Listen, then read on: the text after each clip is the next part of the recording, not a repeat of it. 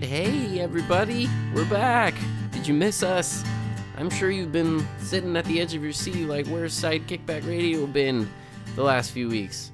Um, I just wanted to take a second and intro this episode because uh, I want to, first of all, explain the hiatus, and there's also some uh, deep gratitude that I need to express. Um, as some of you might have seen, um, a few weeks ago I posted that I was running out of storage space on my server and I was going to have to start pulling old episodes down. And the wonderful people at Amp Creative, and by people, I mean Amber Getz or Amber Janke, depending on how you know her.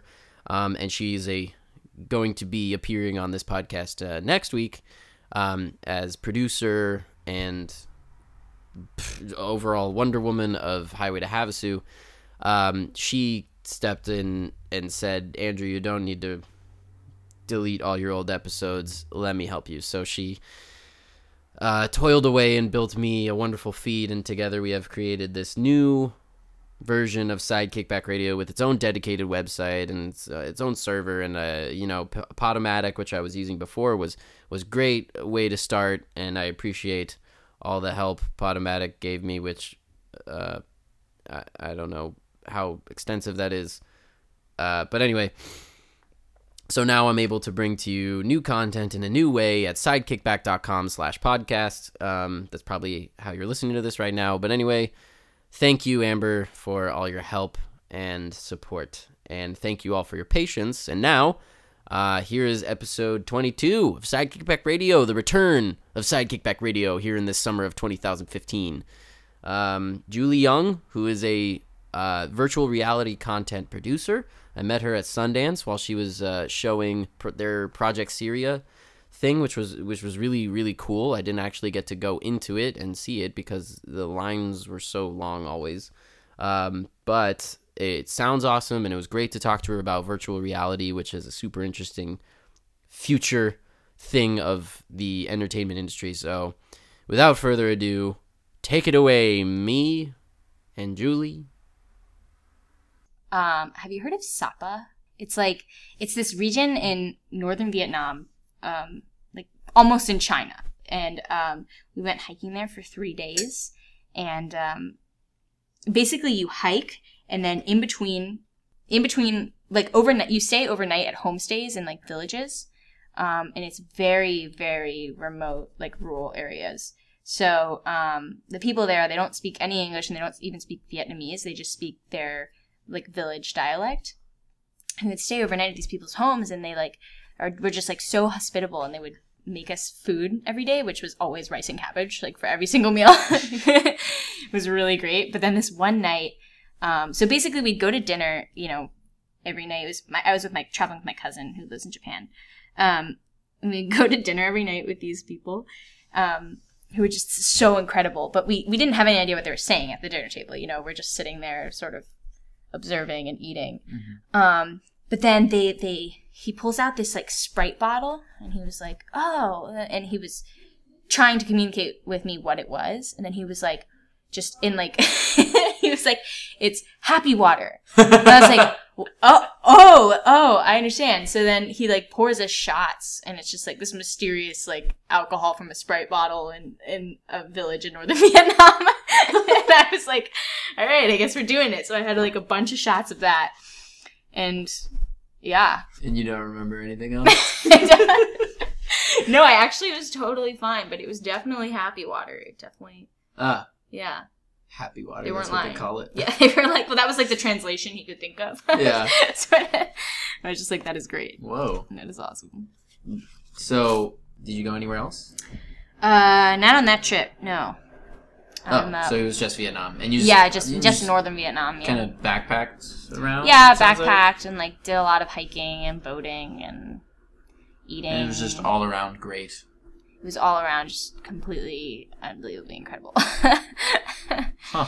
I definitely recommend Vietnam Yeah. a travel travel destination. Southeast Asia has always been like, I don't know about like going there. You know.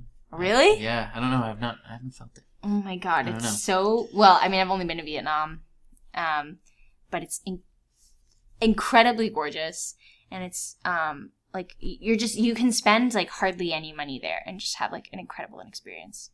Um, Mhm. like we would take cabs for like 10 minutes or something. I think the exchange rate there is like 21,000 Vietnamese dong to 1 USD or something. So we would, we would take cabs um, for 15 minutes or something. And, you know, they'd be like, your total is a bazillion dong. And it would, it would, it would end up being like, it would end up being like $3, you know? I'm sorry.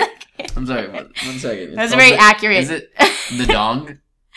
Um, Vietnamese dong. Dong. Yeah. I think so. I don't know how to speak Vietnamese. Inappropriate Vietnam. Inappropriate. you didn't have to go there. but it's funny just to see your face. I wish people could see your face when you go, that'll be a bazillion dong. well, um, welcome Thank you. everybody to episode. I think this is going to be number 22. Side Kickback Radio. It's May 20th, 2015. And I'm sitting here with Julie Young.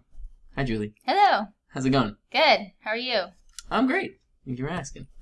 Um, so Julie, you are one of my one of the many people I met at Sundance that are awesome, Oh, doing thanks. amazing things. So, and that and that's why I wanted to bring you on here. Um, and in particular, your work at Emblematic Mhm. Group. So, for can you just tell people what is Emblematic Group? Yeah, so Emblematic Group, um, um, we make virtual reality content, and most of it tends to be like kind of news or journalism focus. So um, this year at Sundance, we brought a piece called Project Syria, um, which basically uses virtual reality to place you in the middle of the Syrian civil war. Um, it's a pretty intense experience, um, and uh, Um, now, would you would is Emblematic Group like a production company or is it a studio? Like, how do you guys coin term it? You know what I mean? Yeah, um right now we're operating mostly like a studio. Um, but ultimately our vision is to become sort of like the go-to brand like distribution plus content for um like high quality news in virtual Mhm. reality. So like the CNN of VR or something. So it would it be that. like virtual reality documentary type kind of thing? Yeah, we'd probably have like all like like both ends of the spectrum. Like we'd Mhm. have like like those high end like the frontline type investigative things, like high end kind of like storytelling pieces of journalism, but then also have kind of like live news. Yeah. Yeah. Interesting. Ultimately, yeah. Now, so like, for instance, y- your projects are not like listed on IMDb, but Mhm. you were at Sundance, which is you know an independent film festival, right. and so like it's this weird like um, you know, virtual reality's place in the world, hmm and uh, like how do you see it kind of making its way into media? Is it because like for emblematic, maybe you guys are news, but will there be eventually virtual reality like movies? where it's like complete 3D immersive experiences. Yeah, story, definitely, you know? definitely. Um, you know, I think the main limiting factor with VR now is just that the quality of the hardware isn't really there yet. Um, but it will be there definitely within the next two years. And you're talking about like the goggles and the packs Mhm. and So the goggles and um, um, a big content, a, a big problem that a lot of content creators face with VR is just nausea, um, because the headsets don't, um, they don't track your vision fast enough. Uh-huh. So you'll look one way to the left, but then there's like a slight lag, and that will actually cause like a small degree of nausea. Uh-huh. Um, so that's one of the reasons why a lot of the content is short right now, um, because you can't really put someone in a headset for like an For hour and a half length, and just yeah. expect them to be cool with it. Yeah. um, but I have been in headsets for. I don't get nauseous easily, and I, I, I could sit in a headset for four hours honestly and entertain myself. well, excuse me. I guess you're a professional headset wearer. I'm just a professional, you know. so seasickness is not a thing you're prone to. I take it. Actually, it, interestingly enough, Yeah. um, I'm very okay. So, s- seasickness is similar to VR sickness, but um, well, is that, is that actually, a thing? VR sickness? okay, well, well, so so the nausea that you get from VR is different from like the nausea that you would get from because the nausea that you get from VR is your vision is moving but your body isn't. Uh-huh. But the nausea that you get from like uh, a boat or a car is your vision is stationary and your body's moving. Mhm. So it's kind of like reverse. Um, nausea. So I get car sick very easily, but I don't get VR sick Huh. easily. So So, you- you were born not to do really sure what that means. you were born to do this. Yeah, maybe. You're like genetically engineered to be a VR producer. well, I, I don't know. I think it actually probably works against me um, because, um, like our CEO Nonny, for example, she's very sensitive, but it makes her a fantastic. You know, it's one of the reasons why she's an, like a fantastic director Mhm. because she can tell how to tell stories to eliminate nausea, and um, Mhm. whereas like I just put anything on, I'm like it looks great, like everyone's gonna love it, you know. so yeah. So, Yeah. um, so you were you're a producer, and specifically with Project Syria, what is your role in in creating that that piece? Yeah, so Project Syria, I actually didn't do. I had an AP credit, but I was hired uh, basically in post. Like I, I did a lot of the work leading up to Sundance. Um, but then on the piece that we're doing now, um, that we're releasing next week, it's called Kiya. Um, I did a lot of like AP type work with it. Um, you know, organizing everything, like making sure we have the right actors. We're you know sending out the payments on time to everybody. Um, coordinating Oh, so- things. Yeah. So Kiya is not a not a news based thing like Project Syria. Uh, What's, Kiya what's the is, story? yeah. So Kiya is um, a project that we're producing um, in partnership with Al Jazeera America, and um, we are releasing it at TED Women next week because our CEO Nonny is speaking there. Um, and it basically it's based on a, a true story in South Carolina where um, basically a woman was killed by um, her husband, um, and it's just that we have just the most. It's it's a really disturbing story. Um, and we we used all audio from like the 911 calls that the sisters made as they were trying to like stop it from happening. Um, and basically we just put you on scene and you're just a witness to it. Mhm. Um, so it's an incredibly disturbing but really powerful piece, and it's going to be great because it's that it's released with TED Women because it does have kind of like a like an like domestic violence theme to it. I in doing my research, I saw a video that Nonny made, Mhm. and in ta- you mentioned the audio, and she in the video mentioned that you know that was where you started with Project Syria was the raw audio of these news clips of explosions happening in the street. Yeah, because yeah. that's the hardest thing to recreate. Is and I know you mentioned there are actors, so yeah. Can so you talk about- yeah, totally. That's like confusing. Yeah. it's t- no, no. I, I'm sure there's some sort of blend of, Mhm. of recreation and real stuff.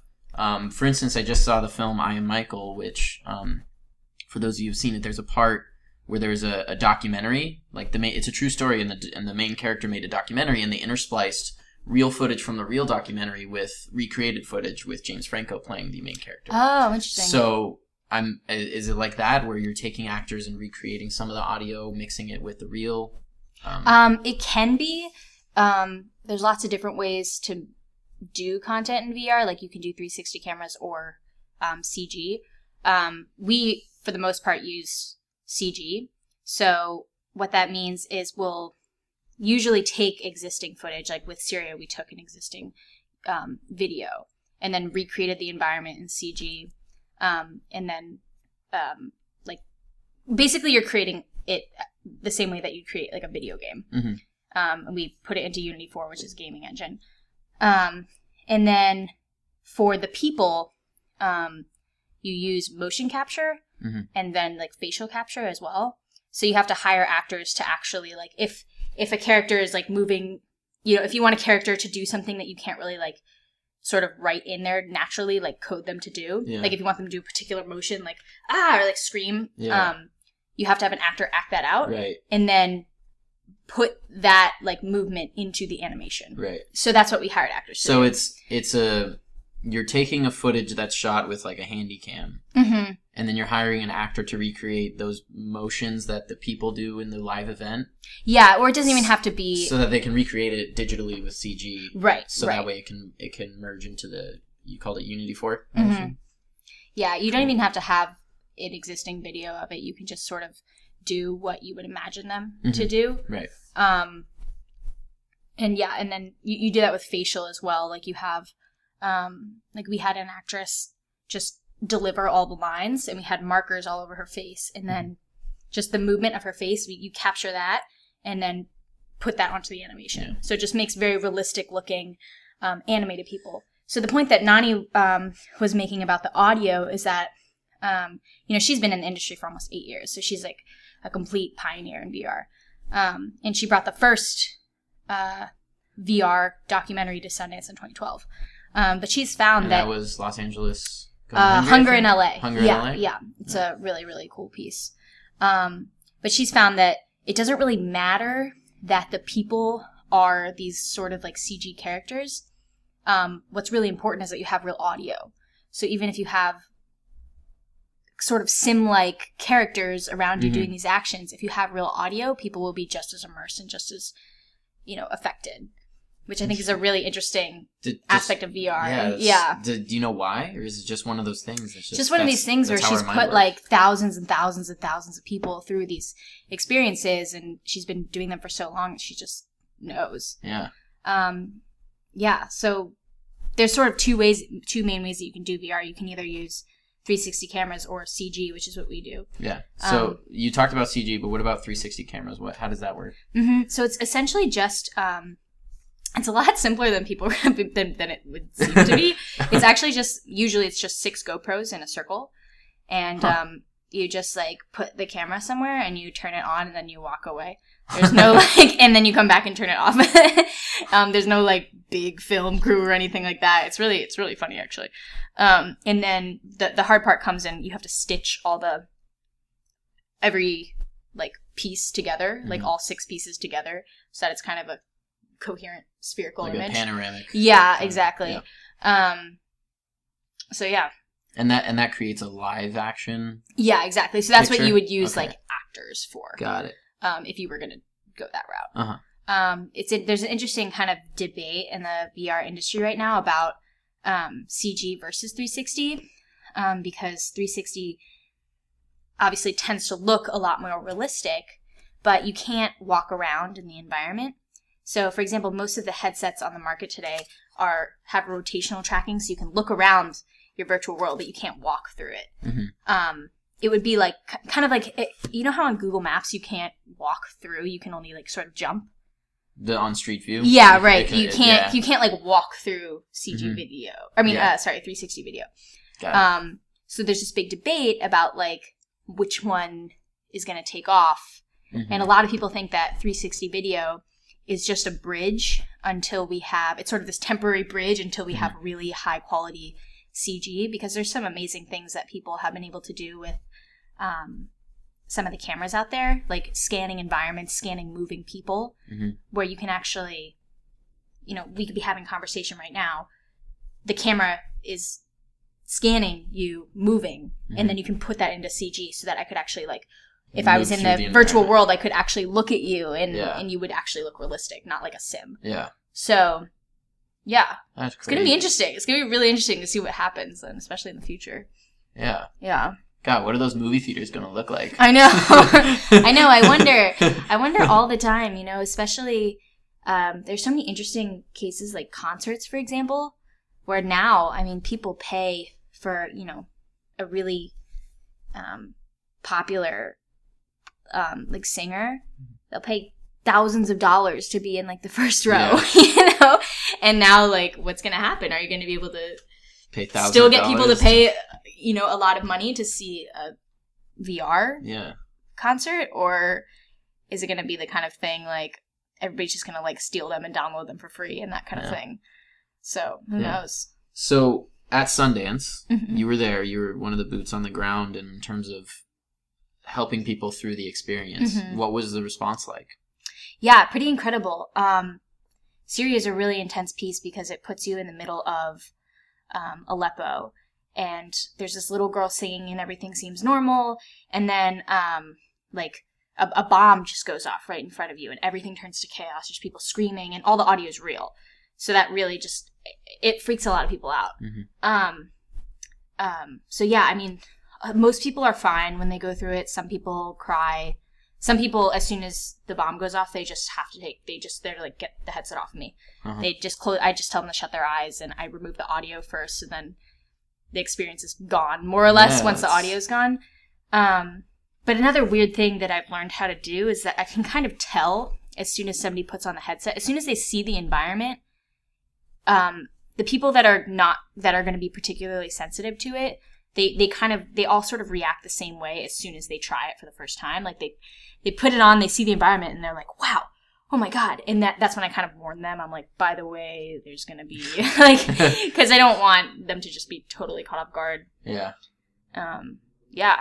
Cool. And did you get like filmmakers or anything kind of like I'd imagine a filmmaker going through that and then being like, I want this I want to use this technology, you know, were you getting people at like yeah definitely definitely. Um there are a lot of people um you know this was really just a huge year for vr um and it really blew up at sundance. So we got a lot of people coming through just sort of asking questions like you know where is this going? How quickly are people is this going to catch on? Are people going to have headsets that quickly? Mhm. how can we distribute it? Is it expensive? Just all sorts of all sorts of questions about whether or not it makes sense for them to do it Yeah. So when you guys do have a piece that you want to do, what's like the first step?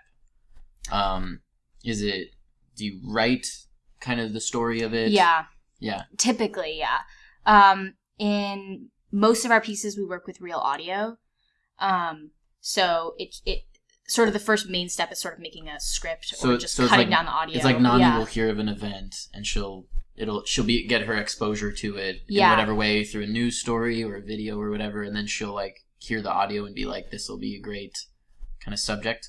right or um you know a client will come to us and say you know we have all this footage um and a lot of it contains stories that are much better told in VR than in 2D. Mhm. Um, so Nonny would just kind of go through it with her brilliant eye Yeah. and pick out the, the things that will work best in VR, um, and things that have sort of full audio clips with them always work the best.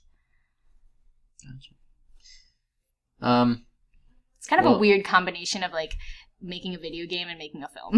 Yeah. it's like we write a script, but then we hire all these engineers. Yeah. Like- yeah, and So, you create it. Yeah, Yeah.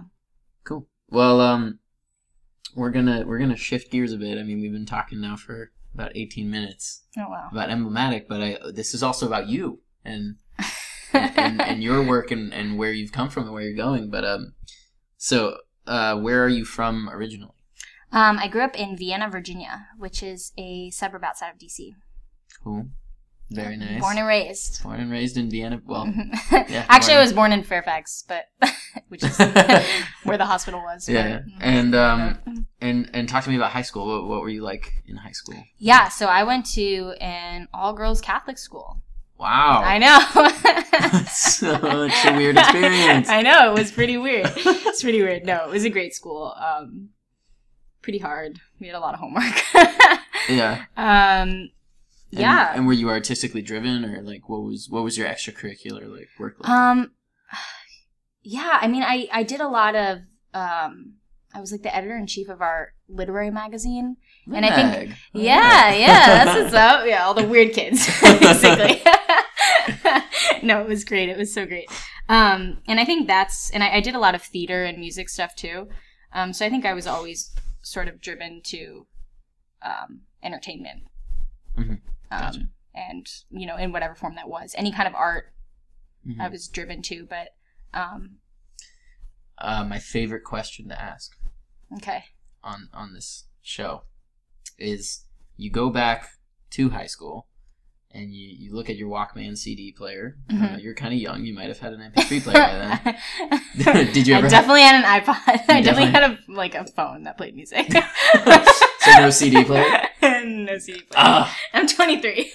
look, I'm only two years older than you. you, had, you had a CD player? yeah, I, I definitely had an iPod Wow. starting in like seventh grade. uh, I was behind the times. But anyway, let's pretend like you had a CD player and you open it up. What CD would be in there? oh, in high school? Yeah, or like even middle school. Like Oh God, that's that's tough. I don't remember. it's one of those like, what's the first thing that comes to mind? What's the first thing you see? I listen. Well, I'm one of those people that tends to listen to like one song Uh-huh. on repeat. And Ignition Remix by R. Kelly would, would be my song. So- bounce, bounce, so- bounce, yeah, bounce. it's such a good song. Wow, I was So, not yeah, expecting that, that, at that'd all. probably be because I don't really listen to a full CD. I just listen to Uh-huh. the same songs song over, and over again. Wow. Yeah. Interesting. Um, great. That was a really good answer. Thanks. Um, so you you um moved on from your all girl Catholic school I to did. Penn, Yes. and what did you study there? I believe it was operations and information management. yes. I told you I did my research. you did. It's really impressive, actually. Um, yeah. So I went to. I did their their undergraduate business program. So Um, so is operations and information management just a really fancy way of saying business? well, it's like that's the concentration within. You can you can choose a number of concentrations in Okay. the business school, and that was just the one that I chose. Um, it's sort of a combination of supply chain logistics and like data mining, stuff like that. Well, Ma- math type stuff. Mhm. Um, so yeah. not so artistically driven though. not so artistically driven no so um, i've always really loved like investing and finance and, and been really interested in it. Um, i started investing on i think on my 18th birthday actually um, was when i opened my account. Um, so i've always i think throughout college wanted to sort of combine entertainment and business. Mhm. um, and And- that's kind of led me to sort of where my job is now And did you do anything on the side artistically in college? Yeah, everything. everything on the side was artistic. Like I did tons of theater, um, tons of singing. Um, I was a studio singer my senior year, like for a songwriter, which basically just means that you provide the vocal track. Yeah, caught that Um, too. Yeah. Basi- yeah. Essentially, I, I pulled everything from your LinkedIn profile. That's awesome. but yeah, I saw that you you were a singer for. yeah, yeah. You laid down demo tracks. I did. I was, Yeah. So basically, the songwriter hires the studio singer to just just lay down the vocal track, and then Uh-huh. he or she goes out and tries to sell the songs. Right. So I did a lot of stuff like that, um, and then I was in like our our campus web series. Really? Yeah, As an actress? yeah. I was Wow. I was one of the three leads actually. Oh. I played Zoe Stone. Zoe Stone. yeah, it was a it was a web series about um uh like these three they they they frame themselves as TAs, but actually they run like an underground cheating service at a college. So it's just like the things that they do and the Yeah. trouble they get into and it was really fun, but it was a ton of work. Like my senior year I didn't do anything but like I feel like I didn't do anything but film that show. so All the while doing your data mining and Yeah, investing. yeah, but my senior year I was so checked out. I was just like Wow. I think I was taking one class. That's funny because I was a theater major and you can't check out senior year. You're Yeah, not no. allowed to. No. I distinctly remember my I the only C I ever got in college was in this class called Accounting 102. And it was basically like job costing and stuff like that. And I just what? job costing. What is job It's costing? it's it's the the type of accounting that is most relevant for anything in the entertainment industry. so Uh-huh. I really should have been paying more attention. but I distinctly remember like my last like the last day of my of school was like in the exam for that class. Mhm. And I remember I had I hadn't gone to the class once the entire semester. Like not even one time. I would just show up and take the exams and just get a like score at the bottom of the curve and just be like, well, it's fine. um, because I was so checked out at that point. Um, but I remember the very last day I had I had blocked out the whole day to just to just cram for this class and just try to do all the practice tests I could and like write everything humanly possible on my cheat sheet. Like they gave you like one note where you could Yeah. one no piece of paper where you could like, write yeah. anything you wanted. Um, and I just remember all I did all day was watch Beyonce videos and just not study anything. And then I remember, I think I scored in like the ninth percentile or something. Like they give you like this like like bell curve thing of like it was just like my worst class ever. so yeah, I was done. I was ready to move Wow. to LA at that point. Right. Um, but you were a financial analyst first. I was Goldman Sachs. I was. Well, that was actually uh the summer after my junior year. oh, okay. So I was like an intern there. gotcha. Yeah. Um yeah, now thinking back on it now it's so weird that I did that. Why? yes. Because it just seems so I don't know, it just seems so different from something that I do now because now I'm so immersed in all these like well, right. That's why kind of borderline was like- artistic things. Yeah, Yeah. and I wrote just- it down because it was like you were a singer, a financial analyst, and now you produce virtual reality content. Yeah, yeah. So, um yeah, I mean they're they're such a great company and it was like Mhm. a great opportunity to be able to intern there. So I did it. Cool. So Um, so then so you graduate from Penn. Graduated, You yeah. got your degree in operations and information management. Um, and then you moved straight to LA. um, I finished up. I, I sort of had a six month sort of deal with the um, the songwriter I was working for. Okay. Um, so I stayed in Philly for another two months Mhm. um, to finish up my work with him, um, and then moved to LA on July 9th. Oh, you, you marked the I, date. I I know this because I actually just applied that particular flight to my frequent flyer um, Ah. account yesterday. So uh-huh. yeah, So you, so that was less than a year ago. yeah, saying? less than a year ago. So coming up on one year. Great. Well, congrats. Yeah, Welcome. thanks. How you like it so far? I love it. You love it? Love it so much. I'm never moving. Oh wow. yeah. Set. I mean, I hate. I'm one of those people that gets super, like, it'll be like 50 degrees out, Mhm. and I just I can't bear it. I need to be wearing like a parka and a hat and a scarf. So what was Philly like when it? it was miserable. I just I didn't do anything. I just sat in my room like feeling bad for myself, watching Beyonce videos. Great. um, Um, you did um skip something where you did a documentary for Frontline. yeah, yeah. Fast Times at Philly. Fast West Times Philly? at West Philly High, yeah. Yeah. That was that was a crazy, incredible experience. So basically, I um, I forget. I I think it was the fall of my sophomore year in college. I was basically had this huge like quarter life crisis or something, and I was like, I don't know what I want to do with my life. Um, so I'm just going to withdraw from school for a semester because that's super rational. Um, No, so yeah, It's right. not the worst idea yeah, right. There's there's definitely worse decisions I could have made. Um, but yeah, so I left school, um, and I started working on this documentary, um, uh, that was based in Philly, um, and the and it was it, it was basically a documentary about um, this group of students at a um, at West Philadelphia High School who were competing in the X Prize. Um, which is it's sort of um this particular contest in the X Prize was basically all these different teams come together and compete um to build like the best hybrid car.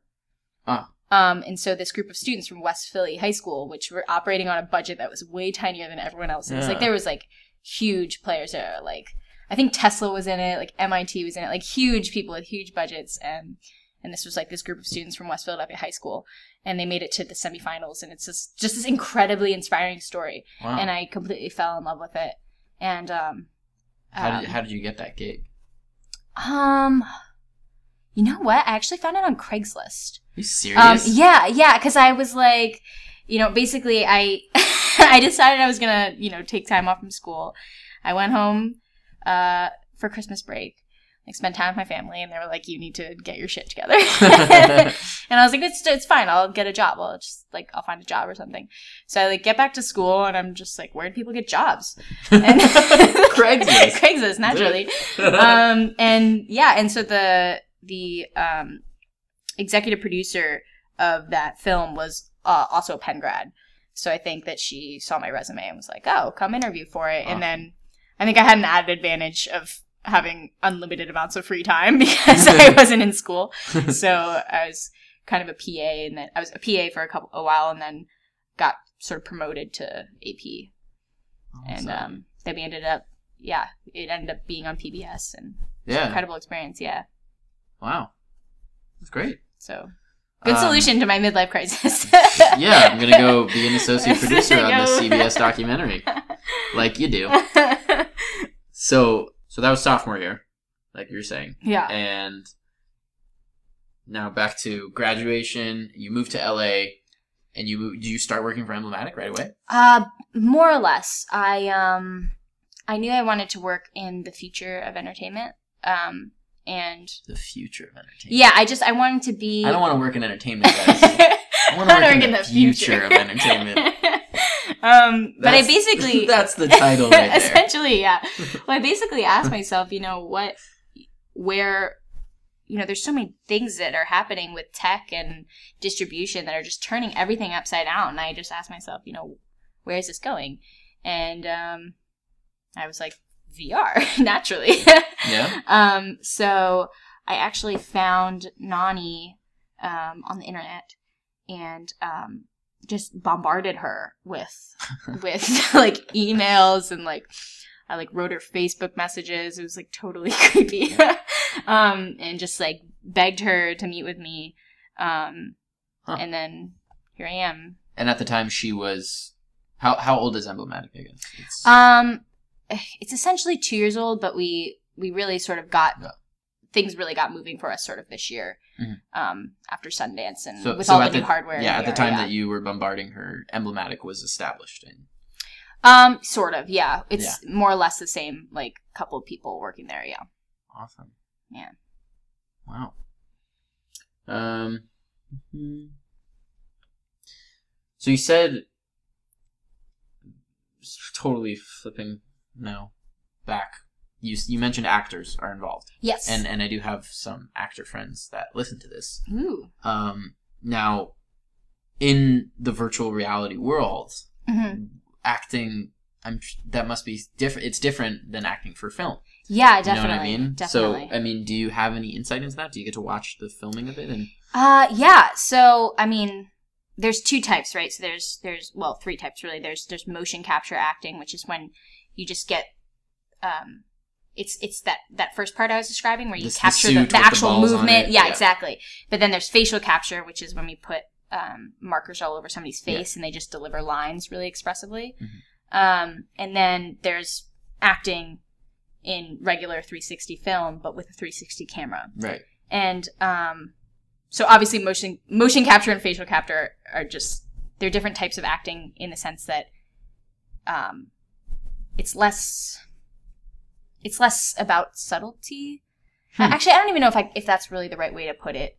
Um, I mean, it's about what your body's doing, right, and then so I think that it's just yeah, you're less concerned with sort of like if you blink here or if you shift your eyes, you're just more concerned with like is my body making the right expression. right. Um, so in that sense, it's different. So, and and for film actors, we talk about working in frames. Mm-hmm. So we know that if the frame is here, like, and I'm moving my hands around my head really close, like it's a close up for those of you not seeing me right now.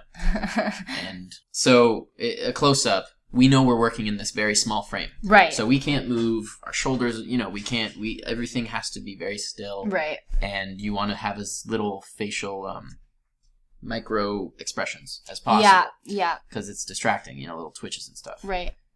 And so for motion capture are are the graphic artists that eventually work with that information are they able to like tone things down and remove fidgets and stuff like that, you know what I mean? Uh, yeah, to an extent. Um, we also do multiple takes Right. of each one. But so like Um, the actor can be free to do something because the I just I'd assume the graphic artist could be like his hand is doing something weird. Let me just freeze it. Yeah. Yeah. You know? Yeah. There's definitely edits that you can do there. Um, with so with facial though, it gets a little bit trickier. Uh huh. Then so motion capture is one thing but then facial um i'm not too experienced with how it works but Mhm. my understanding is that it's pretty um you know everything kind of moves together Yeah. so you kind of want a good I mean, Clear. I believe what they do is that they establish like multiple points across the face, Mhm. and so every time you move, it's like you see the points. yeah you have that and, one point and yeah the artist can it can move those points however they please. oh can they okay I, actually i, imagine. actually didn't know that I, I was saying that in the hopes that you'd be like, yes, you're right, yes but totally you have no idea. brilliant no this is actually my first uh this piece that we're finishing for Al Jazeera is my first ever piece involving facial capture Gotcha. that I've ever. Well, you'll have to put me in touch with some. Yeah, so one day I'll figure it out. Yeah. or Um, you can come back on. I would- You can do Um, a part two. But then the difference with 360 acting is just that instead of having, you know, this one shot, Mhm. it's just the whole world is a Right. shot. So, So it's almost like a play. yeah, stage. exactly, exactly. So I remember, you know, when I was acting, whenever they were doing like a close up on somebody else, I was like, oh, thank God, I'm just gonna sit here and do nothing and not care about my face. Um, but you can never. my microphone. Sorry, but you can never do that in VR. You know, it's uh, Yeah. because somebody somebody can put on the goggles and always be looking at you. Right. Yeah, Wow. It's interesting stuff. yeah. Is there like an IMDb for virtual reality yet?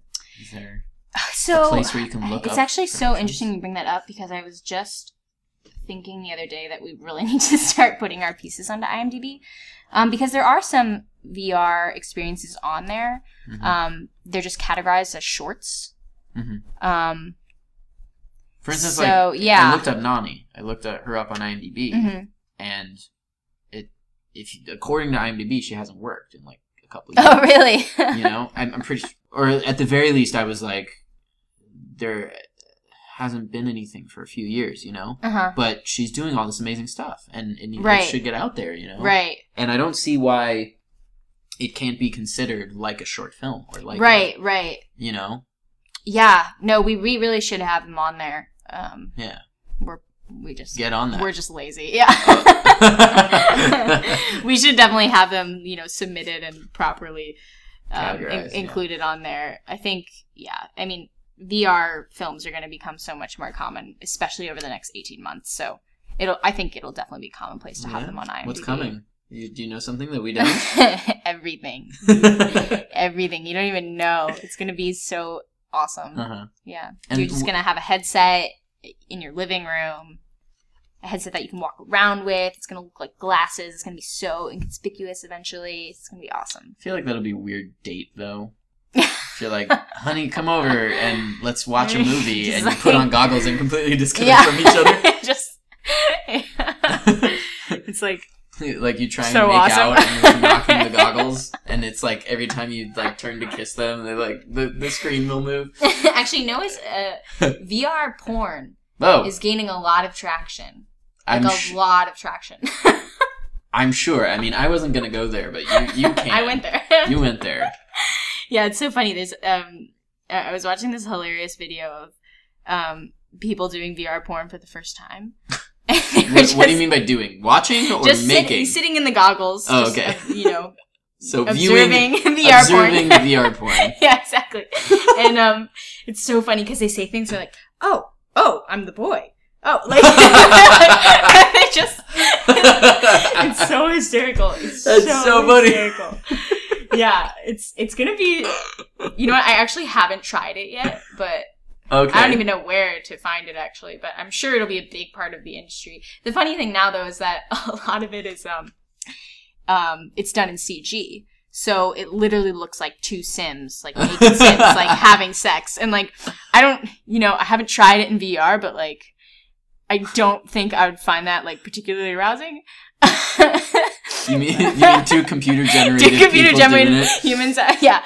But the the most hilarious part of it is um they have to they have to motion capture all of that, right? Uh, so you put the actors in these really clunky suits with like the, the you know Uh-huh. the, the motion trackers all over them, and then they have to like do the motions sex, of yes. sex and capture. it's just it's so it's so funny to me. Weird. Like I know it's, it's so bizarre, but it's definitely going to be a hugely important part of VR. Um, that's, that's, yeah, human- that's that's something, right? the human condition for you there, people. Yeah. Wow. Um, what's your, uh, or do you you totally don't have to know yet, but do you have kind of an idea of where you want your career to go in terms of? Yeah, I don't know. I um I definitely like the intersection of business and entertainment.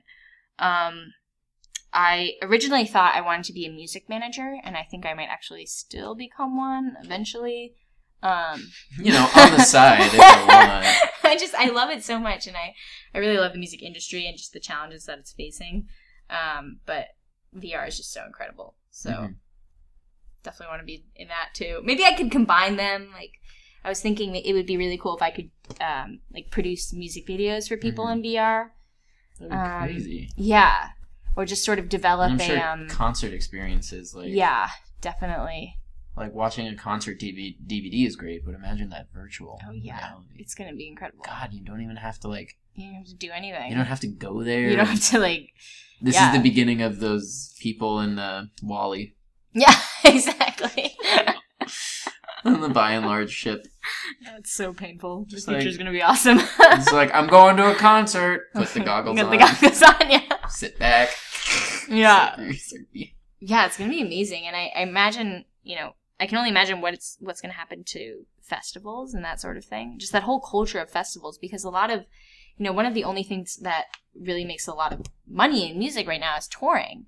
Um, Um, and VR, I think, is going to be a huge part of the innovation in touring. hmm So I wonder if that's going to be great for the music industry or really harmful for it. You mean in terms of like if there's a concert, you have the thousands in attendance, but then you could have thousands in attendance virtually. Yeah, like you could And- live and stream live it in it VR and and, just have people watch it in their goggles and, and charge them for it. Yeah.